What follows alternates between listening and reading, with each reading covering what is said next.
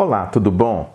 A gente precisa ter muito cuidado para não confundir humildade, por exemplo, com estado de humilhação. São coisas bem diferentes. A gente precisa também ter o cuidado para não confundir altivez, autoestima com arrogância. A arrogância, via de regra, é reprovada pela sociedade. Então, uma pessoa que é arrogante, ela tem poucos amigos, ela é cancelada nas redes sociais com uma facilidade muito grande. O arrogante é aquele que, na linguagem popular, a gente diz que tem o rei na barriga. Ele se acha melhor, ele se acha perfeito, ele pensa que está acima de tudo e de todos, que pode passar por cima das, das pessoas. Essa é a pessoa arrogante.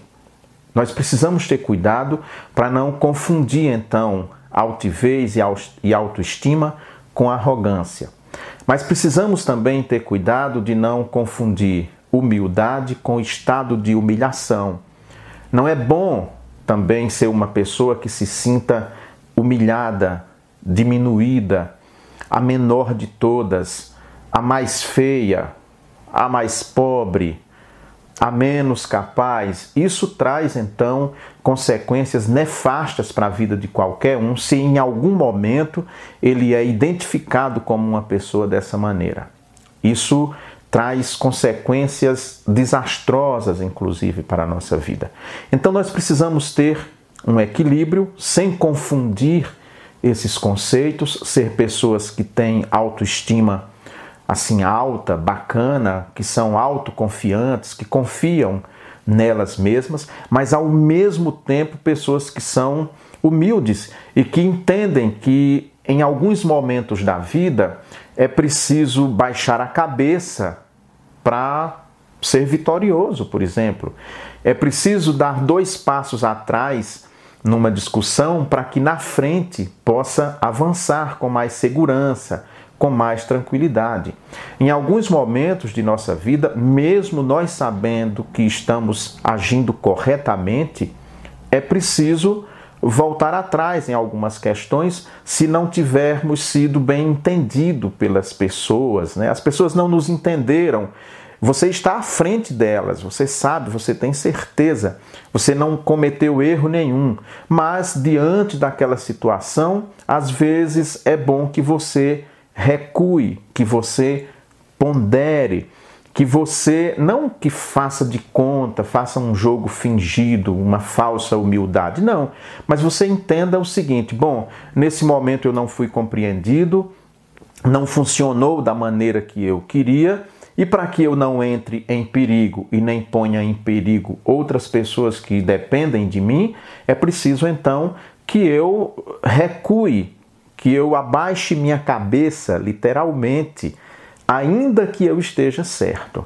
Em alguns momentos, isso é importante quando a gente vê a vida de uma forma mais ampla, mais profunda, mais distante. E é esse curvar-se, é esse estado de humildade, de você pensar assim: não, ele não me entendeu, então é melhor que, que eu recue dessa minha posição. Isso é muito importante para a nossa vida.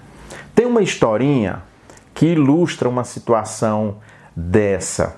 Um dia, uma tempestade muito forte. Imagina uma tempestade como houve aqui no Brasil nesse, nesse início de ano, em alguns lugares, que saiu derrubando casas, árvores, uma tempestade muito grande mesmo, derrubou um carvalho, aquele carvalho enorme, frondoso, parecendo aquelas grandes oiticicas que tem no sertão nordestino, ou as barrigudas que tem aqui em Paracatu, aqui na nossa região do Cerrado Mineiro. Árvore grande mesmo, frondosa. Veio aquele vento muito forte e arrancou aquele carvalho e ele saiu tombando, tombando, tombando e ficou no meio de juncos. Os juncos, aquela árvore fininha, só aquele tronco enorme lá em cima, uma copa, então uma árvore aparentemente muito frágil.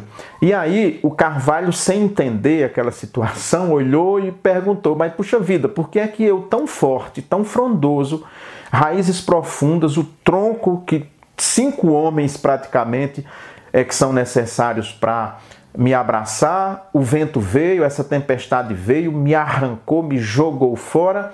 E esse junco tão fino, tão magrinho, tão insignificante permaneceu de pé.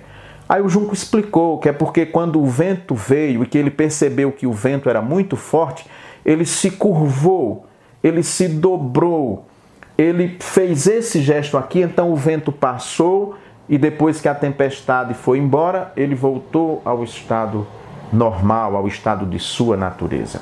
O Carvalho então percebeu que em alguns momentos da vida é preciso a gente se curvar para poder permanecer de pé. Você já pensou nisso? Grande abraço, até semana que vem, se Deus quiser.